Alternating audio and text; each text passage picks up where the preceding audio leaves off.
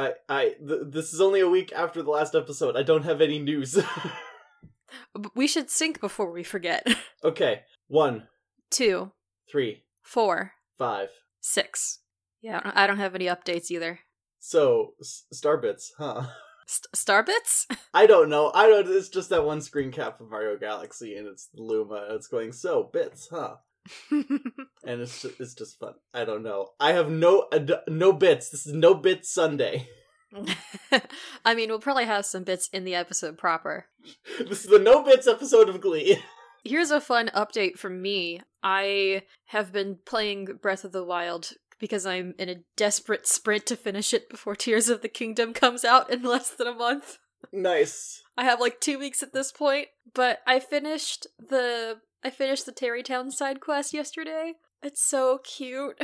Did you did you do that, Tanner? I don't play Zelda games. Mm. They've just they've never picked. Okay, I'm not like I have tried to play Legends of Zeldas before. Mhm. It's just almost none of them have ever piqued my interest. Like I I enjoyed Phantom Hourglass and I enjoyed Spirit Tracks. And Mhm, mhm. and the Link's Awakening remake looks good artistically. But like Yeah. in general, I've never really vibed with them. Like I I tried playing Majora's Masks and I didn't like that. I tried playing Ocarina of Time and I didn't like it. So I just never Mhm. bothered with Breath of the Wild and I'm not going to worry about Tears of the Kingdom. I feel like all the enjoyment I'll get out of those I'll get just as much by just watching other people enjoy them. Fair. Can I explain the Tarrey Town side quest to you? Tell me about Terry and his town. so the whole point of it is that like you know breath of the wild it's post-apocalyptic hyrule and pretty much all the communities that are still existing are ones that have been existing since before the apocalypse happened yeah. but Tarrey Town is like the first new settlement in the hundred years since the apocalypse happened and like little Okay. by little bit by bit you're able to help build it up because like it's this construction company and they're like we want to make a town out in the wilderness literally on a rocky outcrop above above a sea of guardians that are still active but it's fine.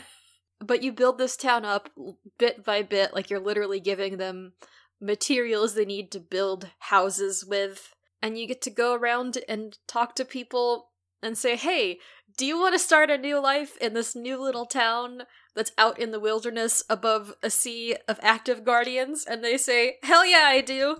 And it's just so cute because like they as you build the town up like they incorporate different instruments and motifs from the different cultures that are coming together to build this town.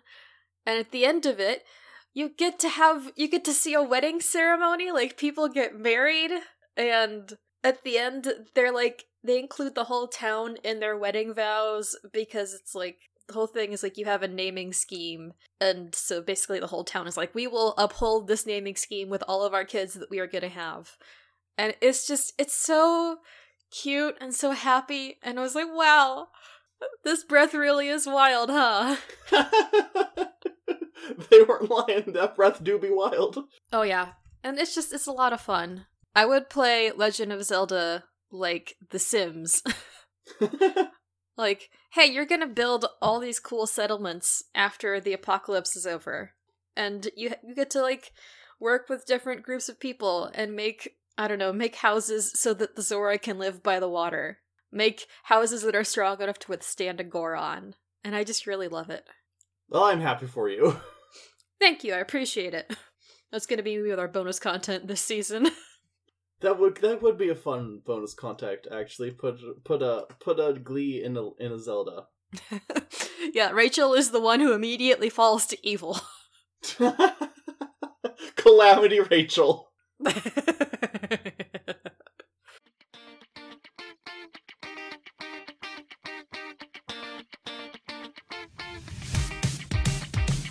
Just go ahead and grab a chair and listen now. As we riff the show, Tanner and Christina gonna figure out why we love this show. Better grab your golden stars and slushies, cause you're listening. You're listening to Loser Like Me.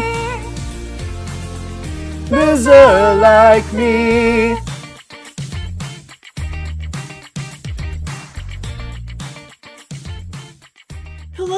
And welcome to Loser Like Me, a Glee recap and review podcast. I'm Christina, and, And- I love heartwarming things. My name is Tanner, and Rachel Berry is a pain in the ass. No, see, that doesn't work because Christina, you just say that normally all the time, anyways. well, you do too. yeah, but you have to you you have to do comical exaggeration. You have to be like, ah, I'm Tanner, and I'm gonna hunt Rachel Berry for sport. Hi, my name is Tanner, and I really like Magic the Gathering. That's actually a terrible time to say that because I just got out out of the. Christina, did I not tell you that I'm currently boycotting it because of the fucking Pinkertons? I didn't know you were boycotting it. Tanner, you literally. Me- I'm boycotting primary purchases of Magic the Gathering. Oh, I'm okay. still not sure if I want to play with the secondary market or no because there's so many things involved. Fortunately, you can uh, you can enjoy basically all aspects of Magic the Gathering without giving wizards a cent. So it's a lot like Dungeons and Dragons that way. Except it's also a good game. Anyways, as we said before, this is no bid Sunday on account of the fact that I have four pages of notes for this episode. oh my god. I was notes light on this episode, mostly because I was like, I'm gonna watch it and try not to pause. You were like, "This is a vibes only episode of Glee," and I was like, "This requires an essay." I have a lot of notes planned to like, hey, let's talk about XYZ, and I just didn't write it down ahead of time. Okay, that's fair. And also, I think I just copied down a lot of dialogue too, so because there was a Mhm. lot of there was a good amount of good dialogue. Not all the dialogue was good, but there was a good amount of dialogue that was good, and there's also dialogue that I just needed to repeat. Yes, that's Glee. This is episode 20 of season 3. It's called Props, and Mhm. it aired on May 15th, 2012. It Mhm. was written and directed by Ian Brennan. This is Ian's directorial debut. He's only written things so far. Congrats, I think. I mean, I think the directing was good. yeah, The writing, hmm. The writing I feel is just um bog standard Glee. yeah, it's like it's not new problems. So I'm not going to Mhm. blame him for them because it's like Mhm. you're you're kind of working within the Glee oeuvre.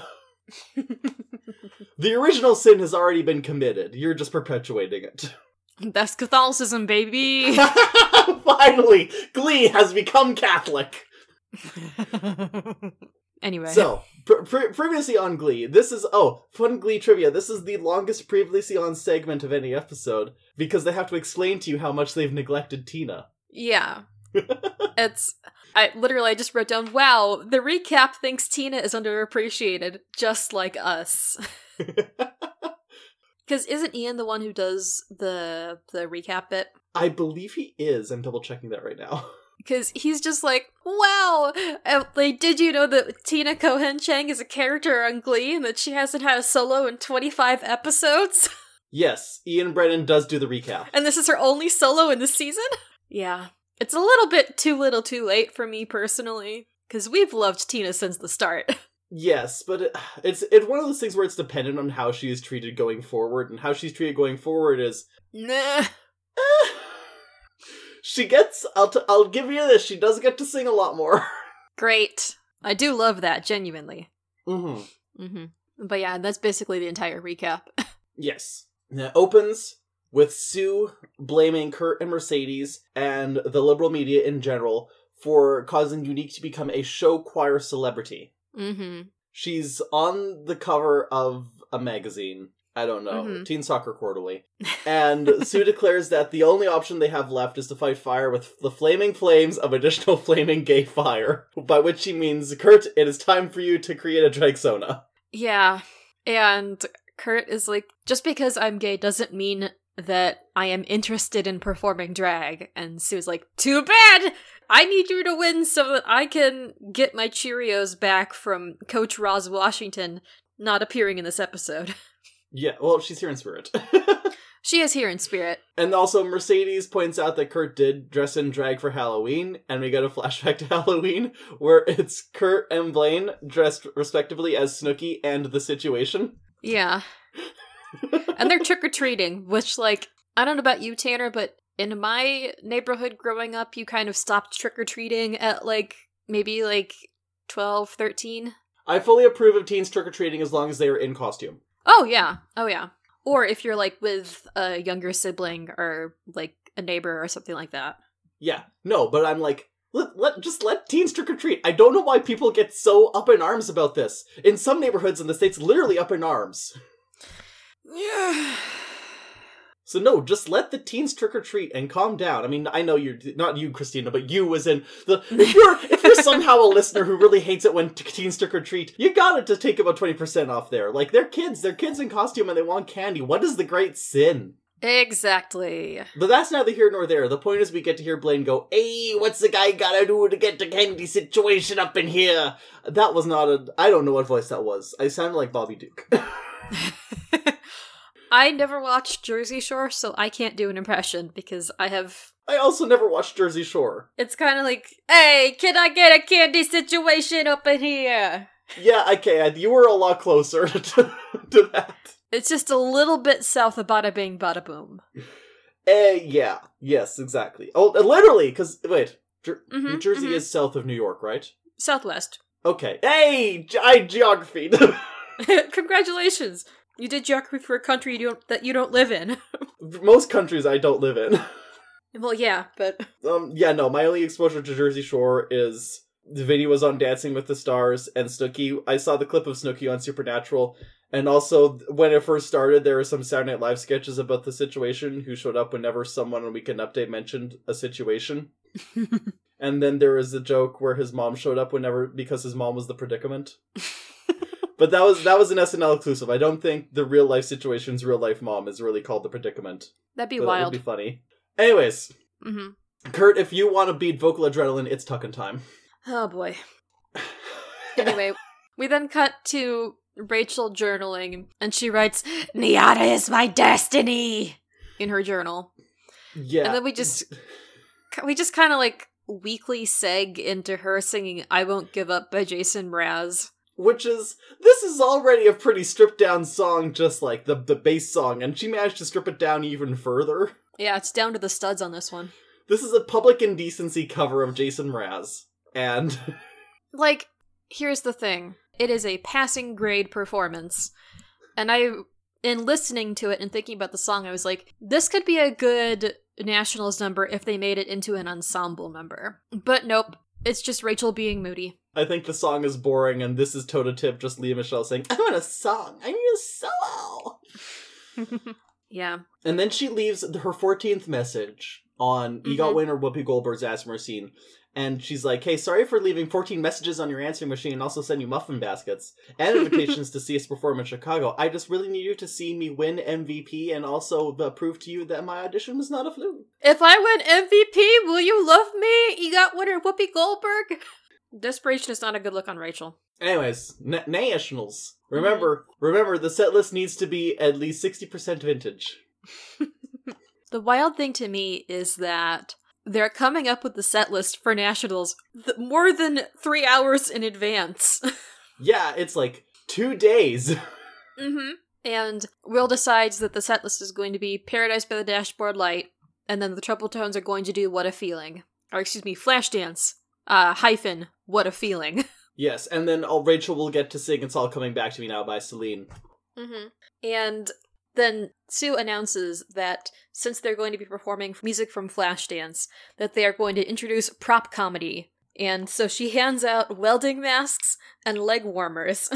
and she says, prop comedy and drag always win.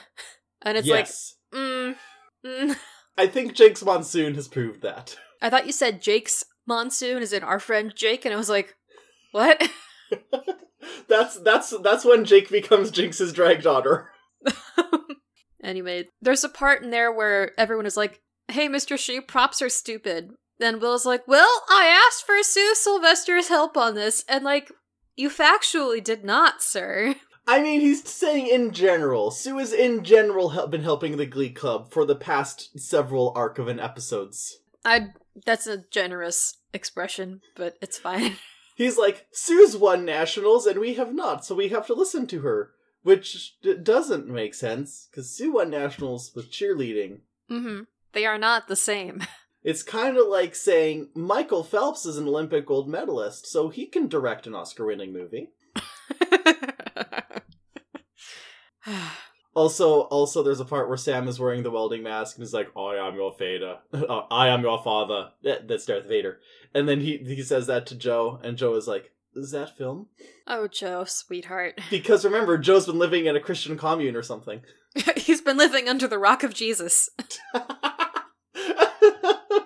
I mean, Jesus did have a famous rock that he was under for three days. No, he was behind the rock. He was behind the rock. Anyways, Will says, "Alright guys, anyone who's not ready to batten down the hatchets and and work your butts off, get up now and just leave." So Tina pieces out. yeah. And everyone is like, Tina, where are you going? And she's like, Tanner, did you write down what she says? Because I didn't write it down. I just wrote down, go off, Tina. yeah, I just I paraphrased. She says that you don't really need me, so just carry on without me. And then she talks about how she never gets a solo and Rachel always gets the solo. And Rachel's like, "We can't just be handing out solos like to everyone." And uh, Rory says, "This is Rory Watch. I wouldn't mind a solo before I get deported." And then Sugar's like, "I would also want a solo, even though I can't sing." Oh, sugar, honey.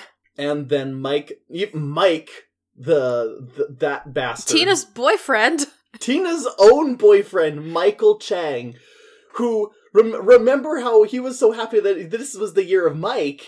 And this now, was supposed to be the year of Mike. It was the year of Mike, but Mike is refusing to let it be the week even of Tina. Because he's like, Tina, this performance is about the seniors.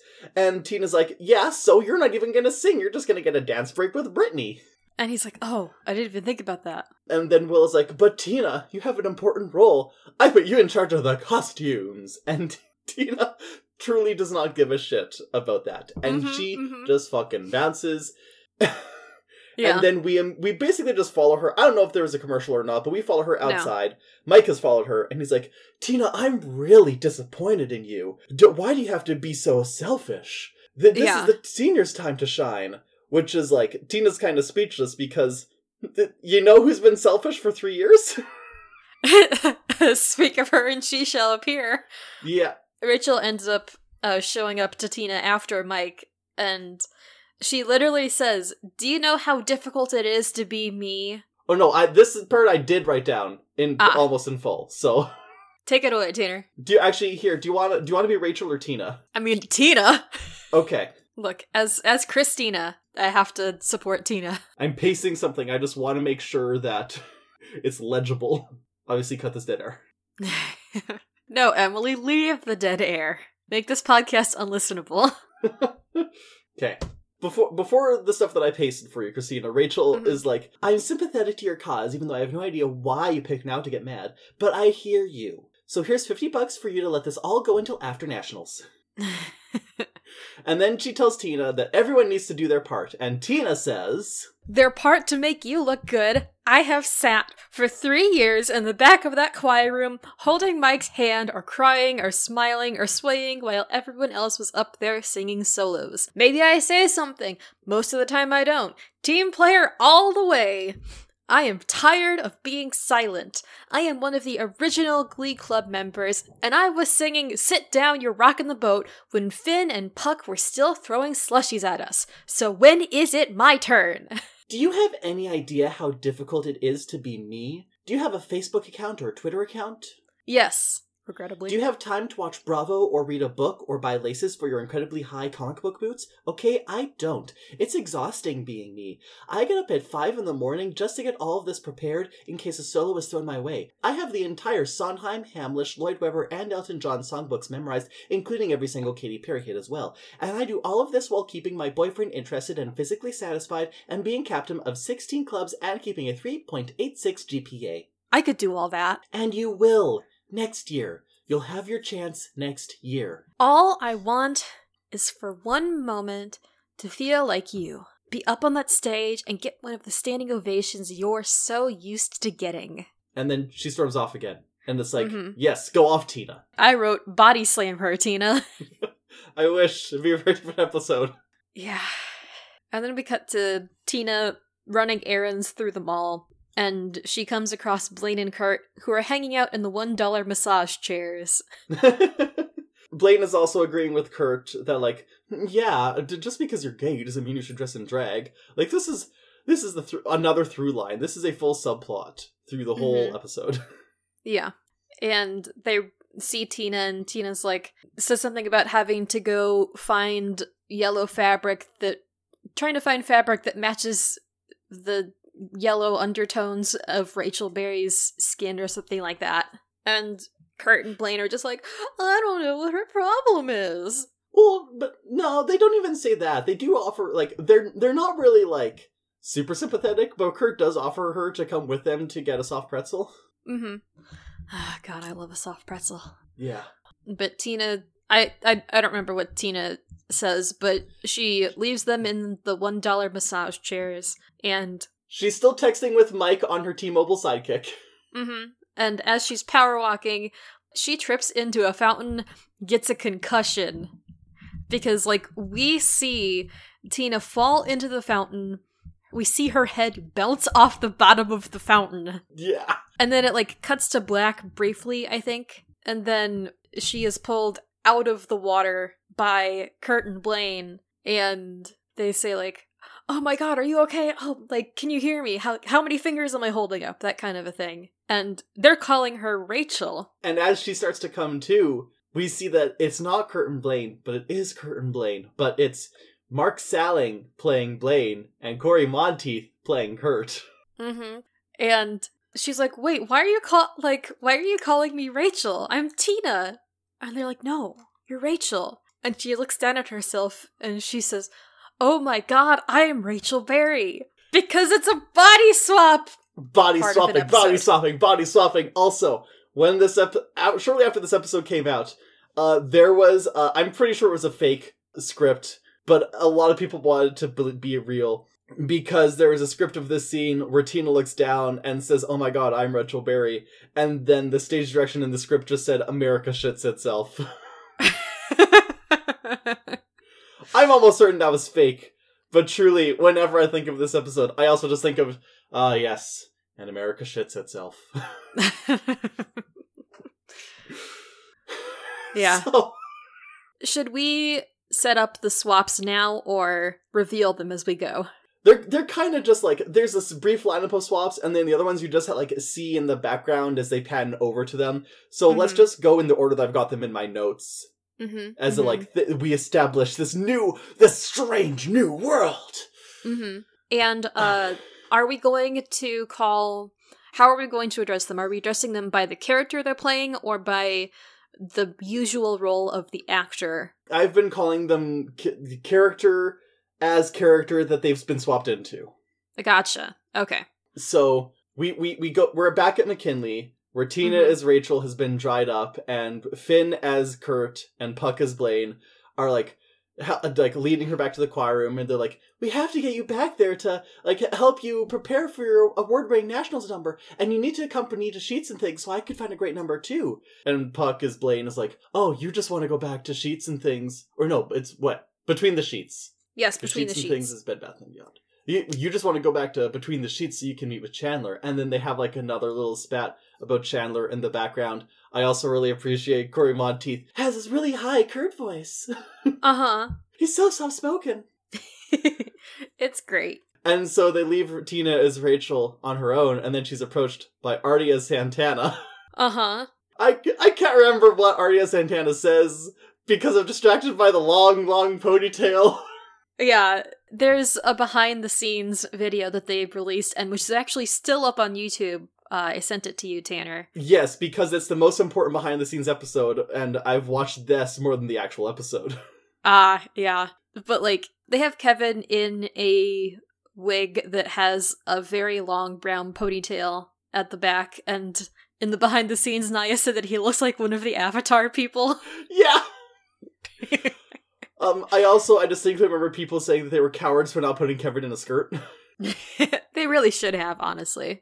yeah, I mean, now I don't know if it was Kevin's choice or not. I don't know if Kevin was out yet at this point, hmm but it would have been it would have truly completed the illusion if if if Artie was in a skirt. If Yeah. Artie is Santana. And they I think Ardia Santana says something to the effect of something snarky to Tina as Rachel. Yes. And then uh as after Artie as Santana leaves, then Santana as Artie is wheeled over by Brittany as Mercedes. by Brittany as Mercedes. and it's uh, I didn't write down their dialogue because everyone's just saying things about like, wow, Rachel Berry is so cool and so special, and I want to be like her. I want her support. and we also want to establish that we are the characters that we even swapped into. So Mhm. naturally, Santana is already is like, I'm disabled, and I will be performing for every disabled kid in the world. Yeah. And then Brittany's Mercedes just says praise because if she said anything more than that, it would probably be a little uncomfortable. Yeah. but then we get Mercedes' Brittany to come up. uh-huh. And- and uh-huh. she's like- uh-huh. Hey Rachel, I ha- after rehearsal today, I have to bail Lord Tubbington out of jail. He tried to sell my iPhone for drugs. Very disappointed that Amber Riley did not get a blonde wig for this, the way that uh, Heather Morris got the black wig. yeah. Why does Heather Morris get a weave and Amber Riley doesn't get a weave? I think Amber could pull off being blonde. We get Goth Lea Michele. Yeah, we cut to Rachel as Tina. And it's like it's season one Tina because honestly, when you think about it, Tina and Rachel's it's Tina and Rachel's fashion sense have kind of become equivalents at this point in the show. So Mhm. really, we have Tina as season one Rachel and Rachel as season one Tina because otherwise you wouldn't be able to tell that they did a body swapping. Yeah. they even mentioned that in the in the previously on because like they mentioned how like oh Tina went from being goth to being She went from goth to punk to '60s mod. Yes. And it's this is weird because it's a, it's a little bit nice to see Ray to see Lea Michele playing a character that isn't just herself again. Yeah. And Rachel as Tina says something like I just really want to do as well as you, Rachel. she will, and she asks her for audition pointers Mhm. because she wants to audition for Nyada next year. Yeah. I know. I think Tina will be successful wherever she goes. Yes. And then we get Will as Sue. Yeah, because we cut into the choir room. Yeah. In the tracksuit with the fucking chest hair sticking out. Yeah, and Sue as Will, and you know, like the it's not a sweater vest, but it is a vest and like the shirt and everything, and they have their hair styled the same way. it is just Jane Lynch as a butch lesbian. Yes, yeah, Jane Lynch as herself, and they say some. I, I forget what their dialogue is here again, but it's something like, "Oh, okay, now we're ready for Rachel to show us all her award-winning solo. It's gonna I have some of their dialogue written down. take it away." Yeah, Will as Sue tells Rachel as Tina that she can hawk her chop suey recipes to Tina as Rachel at a later time. And then Sue as Will says that's incredibly racist. And then Will as Sue says, I can't be racist. I'm 116th Native American. My Comanche name, cheerleads with wolves. And then Quinn, who's playing Sugar, howls. and then also, yeah, then they're like, uh, uh, Tina is Rachel, blow us away with your amazing number. And Tina as Rachel's like, I need some days to think it over. Uh, and then we have Kurt as Finn. Who's like, oh, oh, here's here comes Chris Colfer playing an outstanding heterosexual. He's like, hey, can I talk things over with my girl, my my, my fiance? and they they go off, and he's like, Rachel, I just want you to know, I don't know why I'm got a southern twang. Rachel, I just want you to know that I'm your fiance and I love you, and we're gonna do amazing at nationals. And afterwards, we're gonna make out because your boobs look bigger today. Yeah. and it's I think Chris is doing a good job at playing Finn. Um, it's truly disconcerting, but I appreciate it. In the behind the scenes, we get Cory explaining how he had to be in charge of Kurt's hair, so because he had to style it just right to get that proper Finn silhouette. And it was so cute cuz like in the behind the scenes like we see like Cory very carefully like styling Chris's hair with one of those like styling styling combs. Yeah. It's just it it's very adorable. It's like look look at them being like brothers in real life. yeah. And then Tina as Rachel sings Because You Loved Me by Celine Dion. And you she's like clutching at her stomach and her chest because there's just so emotion inside when Rachel sings. Which is another thing Jenna talks about in the behind the scenes. Yeah. And as this is happening, we pan through to see all the other body swaps. We see Darren Criss in the bald mohawk, uh, mohawk cap so that he can be Puck, who is just falling asleep. Mhm. Rory is playing Sam, also looks like he's fa- he's falling. Ah. Yeah, he's also falling Da- asleep. Damian, you know I love you, but please never go blonde. You look so incredibly washed out in that blonde wig. Mike is playing Joe, so he's got the dreads, Yeah. he's just like, yeah, I got dreads. mm-hmm. Kind of like playing with the fake dread wig. yeah. Sam is playing Rory, and he just looks like a normal man. Uh huh. Uh huh. It's like, hey, that's just Cord without his hair bleached. yeah. And then Sugar is playing Quinn, and so she's just like very poised and, and calm. So she's Mhm. kind of like she's like in a season two Quinn kind of way. yeah. Who else do we have? We at some point we do see Joe as Mike. Mhm. the only Mhm. hint we get because they didn't like put him in a wig or anything for his. They just put a hat on him and put all the dreads underneath a hat. Mhm. And then to help clarify that this is Joe playing Mike, after Tina as Rachel finishes the song and everyone gives a standing ovation, Joe as Mike just does a little pop and lock. For no reason. He just does a little pop and lock. And I think Tina does a really. I, I think that Jenna, Jenna being Tina as Rachel, does a really good job with the solo. What do you think, Tanner? I think it is a good cover of the song. I just can't get excited about it because I don't like the song. I think it's a really boring Celine. It is not Celine's best. In my opinion, it's kind of a middle tier Celine Dion song. Mm-hmm. It's still a lot of fun, and like you said, as Tina as Rachel finishes singing, everyone is applauding, and she's like, "My first standing O." Yay! And I'm like, "I'm so happy for you, hun." I wish it happened in real life. Yeah, same. God, could you imagine if Jenna Ushkowitz just took over Funny Girl from Lea Michele? Oh, oh my god. That'd be beautiful. Please. Please let that happen. Jenna Ushkowitz, you gotta sneak to the funny girl backstage to support Lea Michele, and then, oh my gosh, some showgirls shenanigans happen. Who could have done this? Oh my god, the trapdoor from Phantom of the Opera suddenly appeared backstage. Whoops. Why did the chandelier fall on top of Lea Michele? We're not supposed to have one of those. All this is to say that I I don't wish actual bodily harm on Lea Michele. I want that kind of Muppets level shenanigans that gets her off stage long enough for Jenna to take over. Yeah. so, anyways, after the commercial break, Tina as Ri- no, but hang on. Oh, I Tina as literally have I have mistakes of characters written into my notes. My notes say afterwards Tina thanks Rachel. No, no, Rachel thanks Tina. But it's Tina as Rachel thanking Rachel as Tina for always being on pitch with her oohs and ahs, and how her light sashaying makes her tour de force performances even more spine tingling, if that's even possible. I appreciate it, and you. Yeah. And then she goes on to say, just because you're a little more in the background this year, don't doubt your talent. Next year is all you. And then Rachel, as Tina, suggests that she go where Madame Tibideaux is and demand another chance. Tina as Rachel is flattered. I can't believe how supportive you are, when half the time I can't even be bothered to thank you for your tremendous supporting performances. And then Rachel as Tina says that it's not completely selfish because by helping Rachel, she helps the entire club. And then and then we'd go "Boo, boo, boo," and Tina returns to reality. She emerges from the fountain once again. Bl- Blaine and Kurt are once again played by Darren Criss and Chris Colfer. And they're like, "Oh my gosh, Tina, are you okay?" And she just laughs because she's had I don't know an out of body AU experience. yeah. And I not gonna lie, I was kind of bummed. that it didn't last the entire episode. Yeah, I wanted to have an entire body swap episode. It would have been so good if it was an entire body swap episode and like the, all the plots that continue happen were still there, but they would also lose some emotional depth. Yeah. Who do you think would be body swapped with Beiste? Um how about Emma? Yes. To Mays eating a whole rotisserie chicken. Yes. Put Dot Marie Jones in a cute little cardigan and dress combo. and and and a ginger wig. Yes, and a ginger wig. I should do a body swapping episode in my fanfic. You should. Maybe I I'll should. just go watch the Dino Charge episode where they do a body swap after this.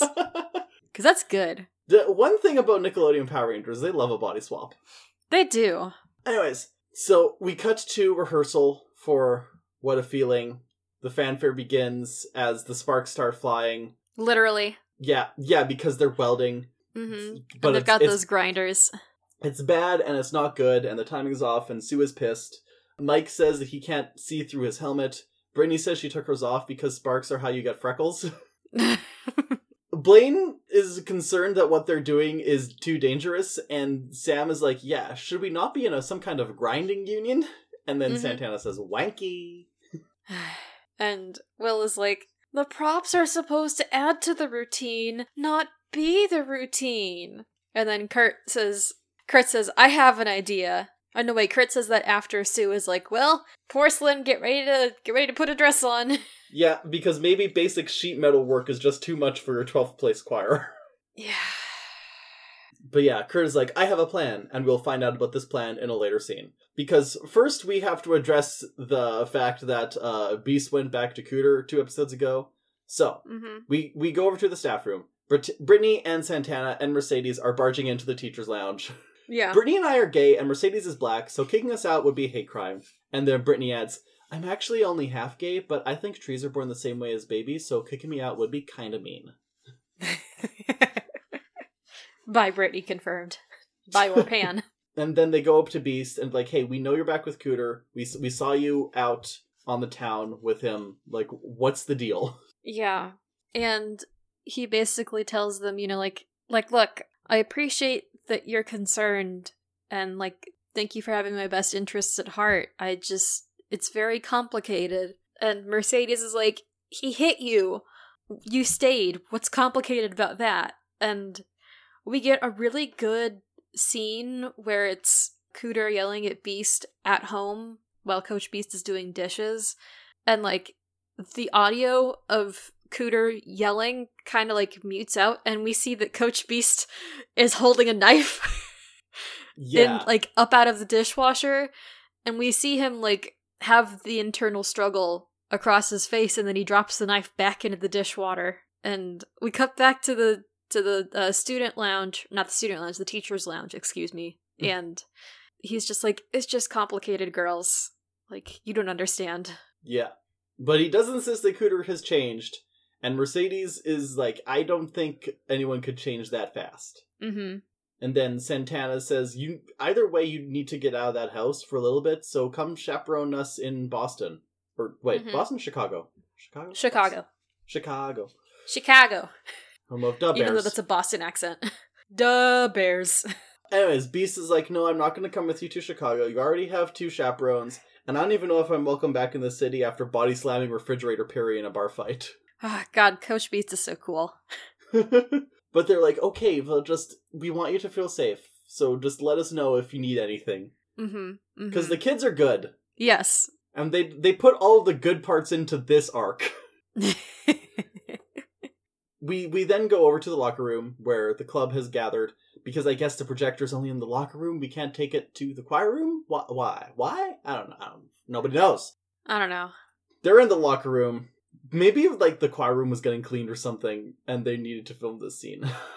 Maybe the projector they have is stationary in the locker room to go over plays after football games. Maybe. Maybe they only have one projector because it's William McKinley High School, the school built on money laundering. And the wheels are broken, so it has to stay in the locker room. I can accept that Watsonian answer. But yeah, so uh, Kurt has uh, gotten a tape of the vocal adrenaline rehearsal. I, I want to mention that Kurt is dressed as as a little detective. He's got a little deer stalker hat and a big Yes, trench coat. yeah. Um. Also, Sam asks why the tape is in black and white. To Kurt, which Kurt responds, "I worship the arts." No, he says I worship the artist, as in the silent Oh. film that came oh, out in like that makes more 2011. sense. It's a good movie, you can confirm. okay. And it's basically just like look at look at vocal adrenaline. They're all singing and dancing in unison, and unique is the pinnacle of everything. We see like them all doing a tandem somersault where it's like they're grabbing onto each other's shoulders and then somersaulting together. And Will is like, Mhm. Watch this closely. It's called the Human Centipede, the newest and hardest show choir dance move ever invented. Incredible. And played in the background is like, that actually doesn't look that hard. Yeah. It'd be hard for Will because he's, you know, over 30 and so his bones are dust. Which, mood. yeah. But as they're reviewing Kurt's espionage footage, because he stuck into vocal adrenaline to get this. Yeah. Many Bothans died to get us this footage. Sue says it's the unique factor that gives vocal adrenaline its edge. And then Finn is like, Isn't Rachel our unique factor? nope. Nope, not even close. The only way we can win is if we have a man in drag. And then Puck, oh, looks pensive. Yeah. And they is it Sue men Sue says that unique is the ultimate prop, and I just wrote down yikes on bikes. yeah, but that's an intended yikes on bikes reaction. yeah. Also, we forgot to mention it earlier in the scene, but Quinn's back to walking full time. Yeah. You just, we won't notice because she doesn't really do much in this episode. No. And actually, She you know what? not. I don't even know if I do. We do see her walking in this episode. Like we see, I'm pretty sure we see her in the rehearsal, but I don't see how much she's moving. And it's entirely possible that she's just spending as much time as she can sitting, Yeah. because she's sitting in the choir room. If she's in the locker room, she's sitting there. If she's sitting on the bus. Huh. Weird. But yeah. So now we go to Tina as Tina, who approaches Rachel as Rachel. And Tina's like, Rachel Berry, I've decided that actually you do need to be the best. So it's like, oh my god. So I think Tina, I think this Tina is actually being possessed by the Rachel from the dreamscape. And Tina is still trapped in that alternate universe. because like like Rachel is just doing random warm-ups on stage with the piano and Tina comes in and Tina as Tina is like Rachel I had the weirdest dream while I was underwater and had a concussion for 5 seconds. and she kind of Yeah. like describes the body swap I dream. was you and you were me, and Kurt was Finn, and he wanted to have sex with me as you. then Rachel's like, well, that's very disturbing. Yeah. And it's just like Tina tells Rachel like you can't give up on Carmen Tibideaux. I found out that she's going to be teaching a master class at Oberlin College and I'm going to drive you there so that you can go talk to her and never give up. Yeah, this we don't need this. I don't. You know what? I'll just get into the the Tina and Rachel of it all at the end of the episode because it's better to just look at the whole thing instead of chunking it for this discourse. Um, Yeah. But yeah, Rachel apologizes for making Tina feel superfluous, and she assures her that she will be the female lead next year. And No, wait, please don't it's- start crying because you need to drive. It's it's not even that she just that she apologizes for saying Tina was superfluous. She apologizes for saying that Tina was a supernumerary. That's Which, what she said. That's what she said, according to the subtitles. So I'm assuming that Ian Brennan was just playing Scrabble and someone used supernumerary and he got real mad about it, so he put it in the episode. Or he got all up in that thesaurus. Apparently. And I just wrote down I hope Tina leaves Rachel at Oberlin. I've abandoned you in the wilderness.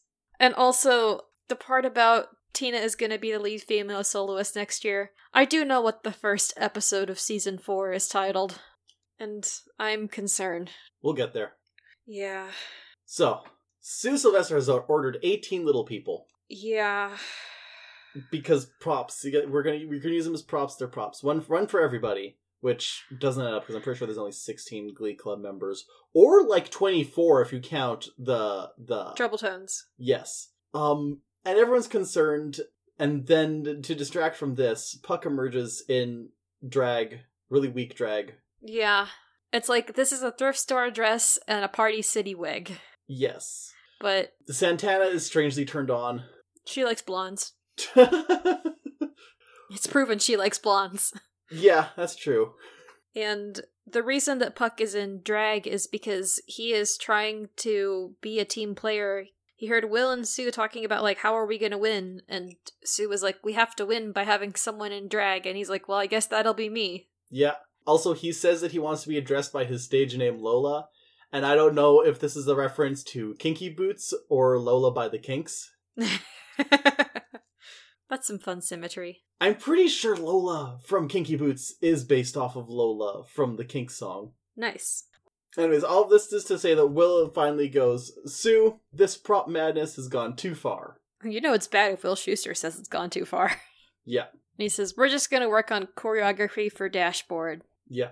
And then we just cut to later when Rick the Stick and the hockey goons come up to harass Puck at his locker. Yeah, Puck has untucked at this point, and Rick the Stick is like, look at this guy, how the mighty have fallen. He used to be so cool, and now he was finally consumed by the glee disease and came to school in a dress. And Puck is like, I, let's fight. And Rick is like, okay, let's fight, but, but we'll fight by the dumpster. I don't want to get in trouble because unlike you, I have a lot to lose. Oh yeah, because another part of the taunt is that Rick got into Ohio State and Puck, as far as we're concerned at this point, is going to be held back. Or flunk out. Mm-hmm. So yeah, it's a fight. Yeah. Yeah. Anyways, meanwhile, Tina and Rachel are driving. Well, Tina's driving. Th- th- th- this is gonna be bad, but it's Glee. So can I just say how nice it is that they didn't make any jokes about Tina's driving ability? Yes. It is good. I had an episode of my old fanfic all about Tina getting her driver's license. I don't think I made any jokes about it. My main motivation was I wanted Tina to sing lead and shut up and drive. oh, that's fun. but yeah, so I'm not gonna say, hey, good job, Glee, on not making any Asian driver jokes. More like, oh, thank God, Glee didn't make any Asian driver jokes. Yeah. I'm also glad they didn't make any jokes about, like, oh, don't text and drive. We don't want you to end up like Quinn. I mean, they kind of do, because uh, Tina asks what Rachel's plans are. And Rachel says the plan is to w- win nationals, come back, graduate, and have a nice little church wedding held by a rabbi, and nobody gets horribly injured again. yeah. I just wrote down that Tina says that Rachel was born under a blessed gold star. Yeah, which like that's a fair thing to say, but this one is kind of like because because Tina asks Rachel if she thinks they really can win, and Rachel's like, I genuinely don't know. Like I was so certain the last two years, and we lost completely. So this year, I'm just kind of in a haze. Yeah, I feel that. and she doesn't want to waste another year of her ingenue eligibility and this is when tina's like you make everything sound so hard. You are so incredibly lucky with everything you've got going for you. And rachel's counterpoint is that uh, that she doesn't see it that way anymore because all the adults in their lives saw things that way too when they were the teens age. And now look at their lives. Nothing has gone according to plan and they're stuck in jobs that they hate and lives they don't recognize Woof. which is, you know what? That's fair. Congrats, Rachel. You're finally having an existential crisis. I wish you had one a few seasons earlier. Maybe you'd be a normal person by now. I'm an anxious, gifted child. I've had existential crises about things you've never even thought about.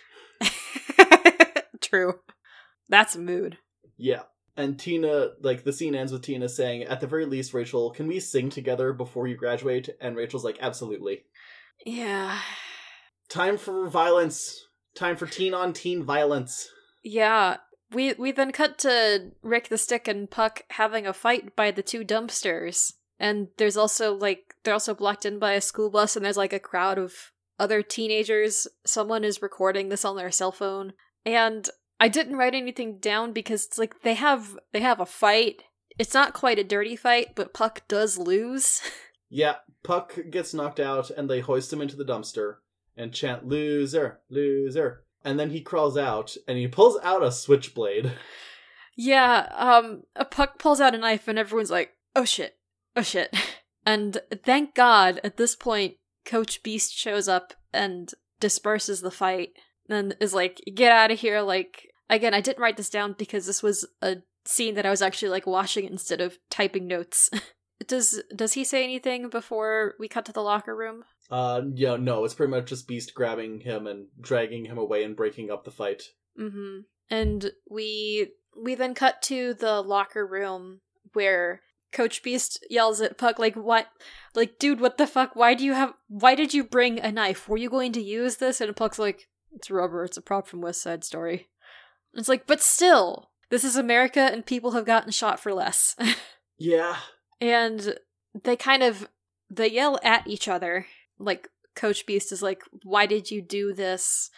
Like you have a record. You could have gone to jail. And Puck is like because I have because I have nothing. I am nothing. I'm a I'm a loser and my life sucks and I'm going nowhere and I'm to fail out of high school. And the scene is just kind of like it's nice because it's good acting on both of their parts. Yeah, it is a really good scene. Like, this scene is why I tend towards being a Puck apologist. yeah And yeah, he starts crying and he like he's apologizing to Beiste and she pulls him and he pulls him into a hug. Uh, and Beiste says, "You and me were badasses. Nobody thinks anything hurts us, but it does." mm-hmm and they just have a good hug and cry and I'm very happy for that for both of them and then we get a gear shift cut from a nice moment of emotional clarity to Carmen Tibideaux's masterclass at Oberlin, where an unnamed student sings the song In My Fashion from Kiss Me Kate, which is the Taming of the Shrew musical. Mm-hmm. And it's fine. And uh, she gives them some constructive criticism. and then she gets up to leave, and then surprise! It's Rachel Berry. Good God, Rachel Berry jump scare. Yeah, literally. And Rachel's like, Hi, I don't know if you got any of my 14 emails or any of my 14 voicemails or any of the muffin baskets. And Carmen Tibideaux is like, I spend so much of my time deleting your voicemails that I could be spending on other students who are worthy of my time. What makes you think you're entitled to more attention than the other hundreds of people that I see with the same hopes and dreams? Mm-hmm. And then Tina vouches for Rachel. But she starts by saying Rachel Berry is a pain in the ass Yeah. to in front of Rachel, which Yeah. delighted me. But then Tina's like, Rachel Berry can be a pain in the ass because she's exceptional, and for her forgetting her lines is as rare as a Bigfoot sighting. And like, she doesn't think that Rachel's whole future should be decided just because she had one off day. I think it should. I yeah, it's well that little bit I can I can appreciate because yes, that's true. Why should one bad day in high school define the entirety of the rest of your career? That I can get behind. It's just the fact that it's Tina of all people defending Rachel of all people. Yeah. And then Rachel says to Madame Tibideaux, like, hey, you had an amazing career, but did you get it that way by playing it safe? Please come see us perform. There's nothing I'm more passionate about than this, and I think it sets me apart. And Tibideaux is just like, I think you need to leave. Mm-hmm. And, and like as they go to leave, Rachel kind of like turns around and comments to Madame Tibideaux, like, "Didn't you have to audition for Juilliard four times before you got in?" And yeah. Tina gives her like a, "Hey, that's a zinger." Eyebrow, and I'm just like, Rachel, you're trying to get into this woman's good graces. Mm-hmm. Don't neg the person who is in charge of your collegiate future. Yeah. And then we cut to a really good scene. Yes.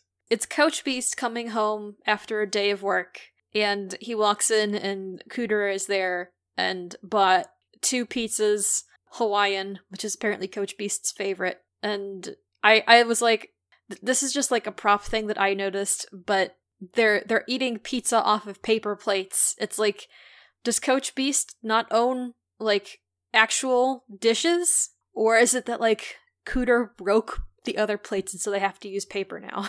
Mm. Yeah, that that could be an interpretation. Yeah. And Cooter kind of gives like a like a half-assed apology. Like, "Oh, I always feel like I'm disappointing you. I've just been under so much stress at work because another recruiter got a got a high school uh, student that I was trying to scout. But now we can celebrate because I got some. I recruited someone good. Haha. Why aren't you saying anything? And Coach Beiste is just stonewalling him the whole time. Yep. And then he pulls out the switchblade that he got from Puck and sets it on the table. Cooter's like, Oh, you're gonna stab me? And Beiste says, Not that one, it's a fake. Maybe the big one from the kitchen that I sleep with under my pillow. Yeah, And I'm just like, oh my god. Beiste declares he is out.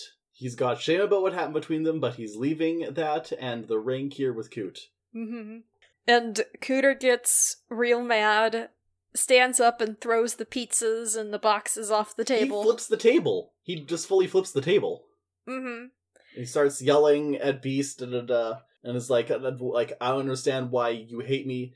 And then Beiste snaps, I don't hate you. That's the awful part. I love you. But what does that say about what I think of me? Hmm And then Cooter says, Who's gonna love you the way I loved you, Shannon? Who's gonna love you now? Me! Yeah! Hell yeah. It's great acting too, especially on Dot Marie Jones's part. Extremely, extremely good. Best, best part. Yeah. And then we get another whiplash cut to Puck doing the wimpiest cover I've ever heard. I kind of like it. He's sitting on the stage of the auditorium with his guitar playing Mean by Taylor Swift. yeah. And maybe it's that he was trying to do a Taylor Swift impression, but I think Puck's singing was not great on this. I really like this song. Uh, what what I like about it is that Coach Beiste comes in and he joins with Puck, taking the low harmony, I think. And Dot Marie Okay. Jones does a good job, and she just needs to sing a little bit more forward in her mouth. Because like it's really like in like in the back and she needs to sing forward, if that makes sense. It's a choir thing.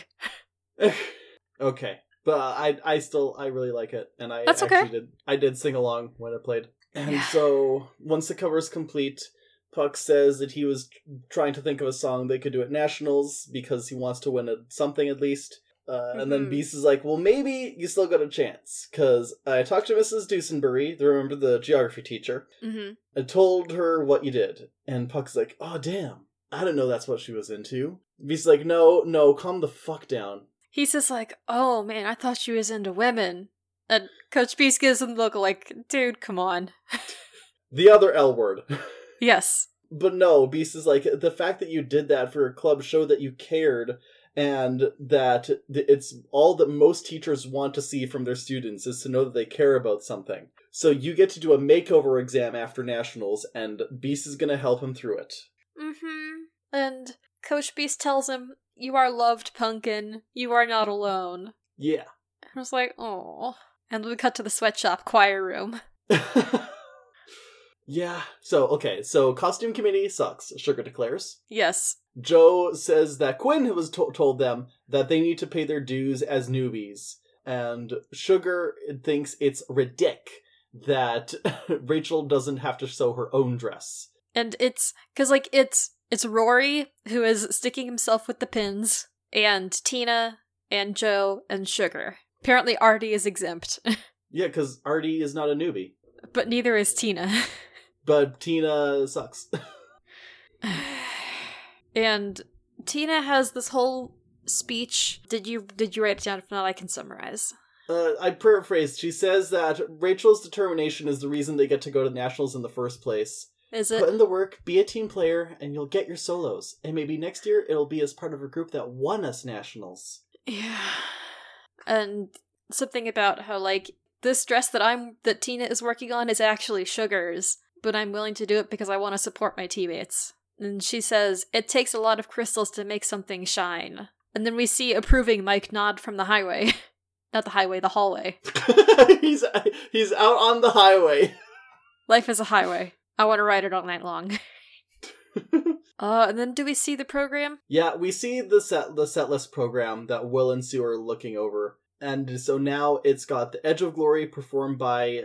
Uh, so okay, here's the thing. So it says Edge of Glory performed by Santana, Mercedes, Brittany, Sugar, Tina, Quinn, and the Trouble Tones. Then Paradise by the Dashboard Light performed by it basically lists all the seniors and Blaine. And then it's all coming back to me, performed by Rachel Berry. Here's the thing.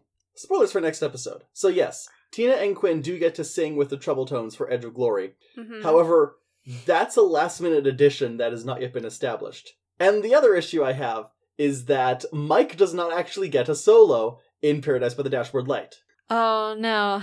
I have some fun trivia that apparently the set list that they have for this scene, they don't mention Quinn, Joe, Sugar, and Rory. Because they don't get solos. Wild. Artie also doesn't get a solo, so he's not mentioned. No, apparently they did. Really?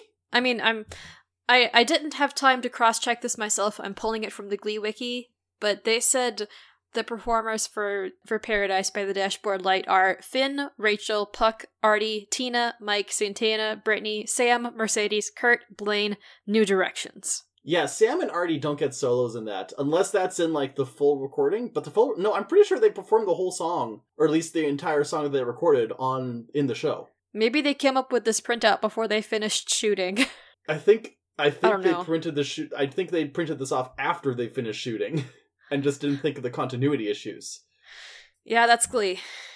Uh, anyway, as they're looking over the set list, Coach Beiste shows up and says, Hi, I'm Coach Beiste and I'm auditioning for the part of a chaperone. Yeah, I'll pay my own way and I'll sleep on the bus. And they're like, Oh, well, like, we're glad to have you. We'll definitely, like, we can make room. And Sue is like, I booked the maternity suite for myself. And so Will's like, Cool, uh, you're gonna share a room with Emma and I then. and Coach Beiste is also carrying, like, a little suitcase. And Sue says something like, "Oh, are you like? Did you already come here packed?" And Coach Beiste just says, I left him. And Sue immediately comes around to her desk to give him a big hug. And Will just looks verklempt. Yay. Yeah. So then we go over to Finn and Rachel at their lockers. Mhm. And Rachel's explaining that if it wasn't for Tina's motivation, Rachel never would have seen Carmen Tibideaux again. And Finn compares Tina to an offensive lineman, which uh, it's a metaphor that Rachel does not understand, but she sure it was nice. Mhm. and then Finn's like, Rachel, you really are our unique factor. Uh, but then they look over and they see Sam doing a Christopher Walken impression from Catch Me If You Can. Uh-huh. Uh-huh. And Rachel's like, no, we're all the unique factor. In a sea full of kids, like we cling to our own kind. We're different. We took the time to reach out and accept one another, and that's what we love about us. Okay, Rachel. Okay, so before before we go into the last scene, I want to talk about the fascist undertones of this episode. Yeah, shoot. Let's hear this thesis. This episode is basically a treatise on why it's actually a good thing that Tina was shoved to the back and Rachel, everything revolves around Rachel. Everything is Rachel, Rachel, Rachel. Rachel is the only person who can win. They tr- they try and bring it back now, y'all, with that last line about Rachel saying, We're all the unique factor. But it doesn't change the fact that Tina's going around, like, everyone's saying, like, it's important for Rachel to perform because she's a senior. It's important for Rachel to perform because she didn't get into uh, Nyada the first time. And it's important for Rachel to perform because she is the best. And even Tina buys into this after being possessed by her alternate self. Yeah. And it's like, it's like, not only is Rachel amazing and powerful, but Rachel is the only thing that can win them. Because the, like that, the, Rachel's ending statement is at odds with the rest of the thesis of the episode. Because the episode is not saying we, if, if we all work together, we can survive. The thesis is saying if we all work together, Rachel can win. Yeah. We will be united against everyone else in favor of Rachel. Rachel's our sur- supreme commander, God Emperor Rachel. Rachel does not need a support or defense squad. Yeah. What would have been I don't I don't know how I would have rewritten the whole road trip situation. Maybe I don't know, maybe maybe it would have been better if Tina just went on her own. If they if they if they stressed the idea that one bad d- because I do like the I do like Tina saying that Rachel's future shouldn't be decided by one bad day, and I would be a lot more sympathetic to Rachel if Rachel wasn't constantly pestering Carmen Tibideaux, and instead it was Tina who took it upon herself to take them there. And what they really focused on wasn't Rachel is so good, but that Rachel had one off day. And like because I can I'm trying to meet this episode at this level where it's saying Rachel needs to, deserves another chance, and I'm trying to find a way to justify giving her another chance without making Tina a bootlicker. I I have a suggestion, and this is gonna this is gonna pull from my own experiences in high school choir. So when I was in high school, I auditioned for the high level women's a cappella choir. Uh, it was in my it was at the end of my sophomore year, and I didn't get in. And I had been trying really hard, and like I was, and I I I would say that I still am a good singer but I also at the time I was not doing any kind of I was practicing but I wasn't like doing like vocal lessons outside of school. I just had whatever I was learning uh in class during the day with my teachers and then I was, you know, practicing outside of school, but I didn't have an extra tutor. And not getting into that a cappella choir the first time really hurt. And after I had a breakdown about it and talked with my mom, what she suggested that I do was, you know, ask, like, how can I improve? And I went to my choir teacher and I asked her, how can I improve? And she said, you should get some vocal lessons. So I got vocal lessons. And I took voice lessons for, like, let's call it like six months or something from one teacher and then I switched to the vocal teacher that everyone else in the choir was getting lessons from, who was a, who was a lovely person. It wasn't just the nepotism. But I kept doing voice lessons, and then I got into the choir the next time that I auditioned. And like, in high school, I was also kind of the person who not swayed in the background as much, but I was definitely a more of a supportive singer, and it's because I'm good at listening and blending to others, and I have a good vocal range, and because most of the solos in uh, in classical choral music are given to the sopranos, which is a situation that I cannot change. Yeah.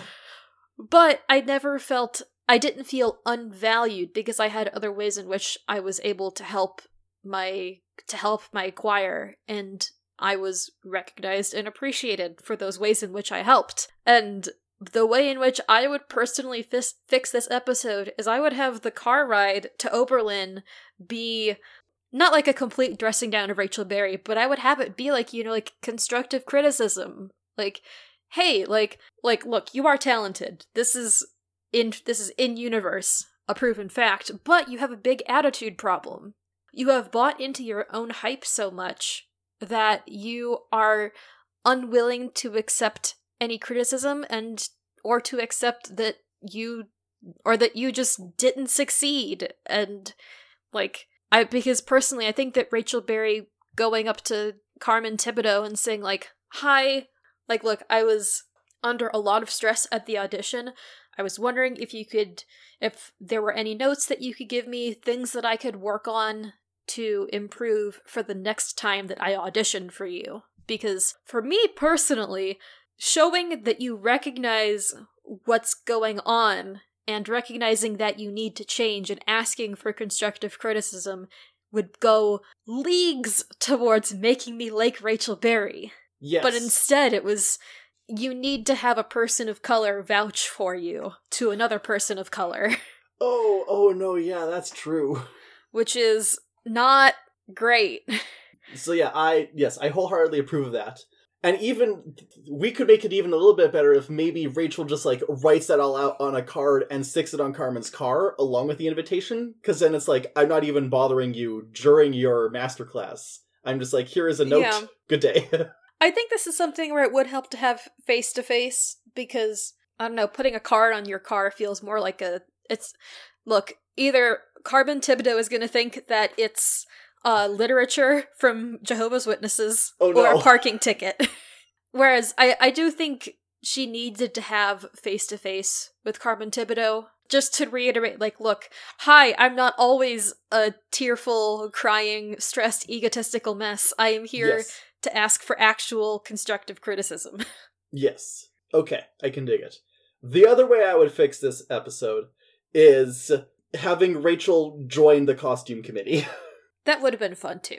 and like I don't know, maybe maybe Tina can have a line. Maybe uh, not so much about how oh my god, Rachel is so awesome, but Tina can talk about how the, still have the thing about how it takes a lot of crystals to make something shine, and Mhm. like we're not just doing this for Rachel, we're doing this for each other. Mm-hmm. And, but and then we can have Rachel join in and say Tina's absolutely right, but so is Sugar, and I should be helping out more. We all should. And Mhm. maybe maybe this is where Rachel says the unique factor to all of them instead of just to Finn. Yeah. Real quick, I just remembered two things. Okay. I, I think the kind of vibes that you're suggesting are they remind me of another moment earlier in it was it was last season where for the mashup contest we saw all of the girls preparing their own costumes and having a little sewing bee, Yeah. which was a lot of fun. Yeah. And the other thing that I just remembered is they have roller rink uh real estate hush money to pay for costumes. Why are they having to sew costumes when they have April Rhodes's small time real estate money? Maybe, To maybe it's because the Nationals budget got blown on welding masks and leg warmers, so this time they have to do it from scratch. Maybe. I don't know. Anyways, Yeah, let's talk about the last musical number. the last musical number, because I fucking love this musical number. The overture from What a Feeling, Flash Dance hyphen What a Feeling begins again, uh, Mhm. and Rachel is singing on stage, and then Tina comes out and joins her, and they sing as they walk and dance through the halls, and slam on the Mhm. lockers, and mime the water pull. Yeah. And forget everything I said about the, the bad parts of this episode before, because this number gets he's so excited to go to nationals because they are dancing for their lives as they dance through the. It's, it's clearly like after school hours. Like Mhm. the school day has ended, we're preparing our road trip, and we're dancing to the bus where everyone else is. It's got like Chica- nationals in Chicago, da da da, and everyone's Nationals like, are "Yeah, bust. Nationals are bust. Everyone get on the bus. Both of their boyfriends are there to meet them. Uh huh. Uh huh. Everyone's cheering for them as they get on the bus, and then Will's like, "All right, next stop, Chicago," and they're like, "Yeah!" and then they end the episode, and then broadcast wise, they go right into the next episode. Yeah, because Nationals aired literally in the next time slot after this. I do want to note here, real quick the bus they are taking to Nationals in Chicago is like a yellow school bus, which is notoriously uncomfortable and also doesn't have any space for luggage. It's don't worry about it. It's and because like when I personally went to competitions in competitions that were further away than one zip code, like we were taking usually like a char- like a like a charter bus. Like if we were going to be out of state for more than a day and a half, we were on a charter bus. And I was like, "Why why aren't they on a charter bus?" And then I was like, "Wait, how far is it from Lima, Ohio to Chicago?" oh, And apparently, apparently, it's only four hours, only four hours. excluding traffic.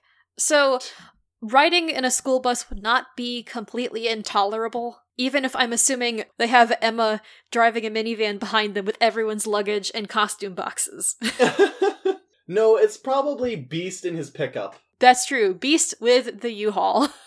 but yeah, um, that's the end of the episode. I have some trivia. Okay, what's the trivia?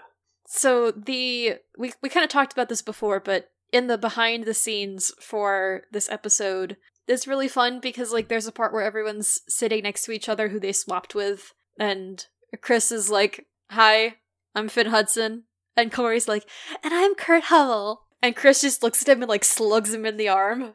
And apparently, Chris Colfer said that the swapped portrayals were really hard to nail down because, you know, if you're doing a body swap, the immediate tendency is to play, you know, an even more flanderized version of your friend's character. But I think everyone did a really good job. Also, all the characters are just kind of inherently flanderized, so Yeah, it is Glee. When Tina was falling into the fountain and getting her concussion into body swap land, that shot of her head hitting the fountain was actually Jenna Ushkowitz. she did her own stunts. Although they did also have two stunt doubles uh, who were, I'm assuming, used for the wider shots Pepe Elena, Elena Yuan and Ming Chiu. So all of their footage got used. And I was just delighted that Jenna got to do some stunt work. nice. Also, apparently, way back in season one, episode three, Preggers, Puck said that he could wear a dress, a dress to school and people would think that it was cool. I don't think that was an intentional callback, but it is something that happened. And yeah, that's all the trivia I got. all right, then let's get into the gold stars. What is your gold star for this episode?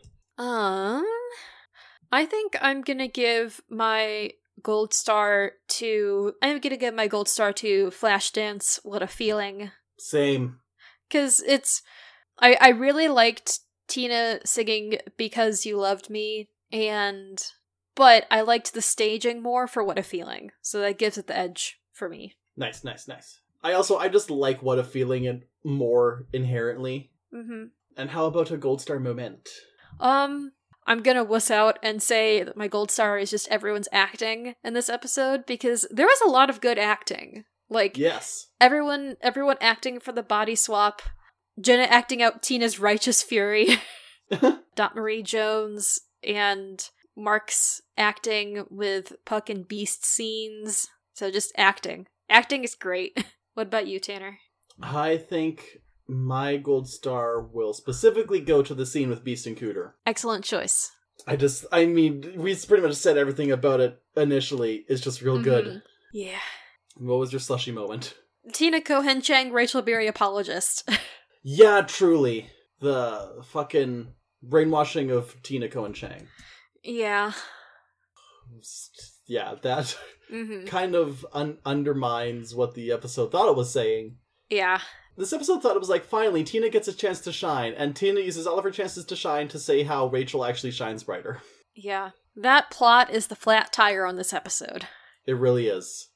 But you know what? We can fix that flat tire, and while I do that, Christina, give us an outro. Quick, do like Dad from Christmas Story. See how fast you can change a tire. ah! Loser Like Me is a part of the Corner Podcast Network. We can be heard on your podcasting platform of choice, and if we aren't there, let us know and we'll work on getting there. We can be found at Loser Like Me on Twitter for as long as it still exists, and at loserlikemepod at gmail.com. Uh, we also have our own Discord server and Tumblr with links in the episode description. Uh, and next time, Uh, we don't have to worry about telling you what happens next time because the bus is ready and we're just gonna go for it right now.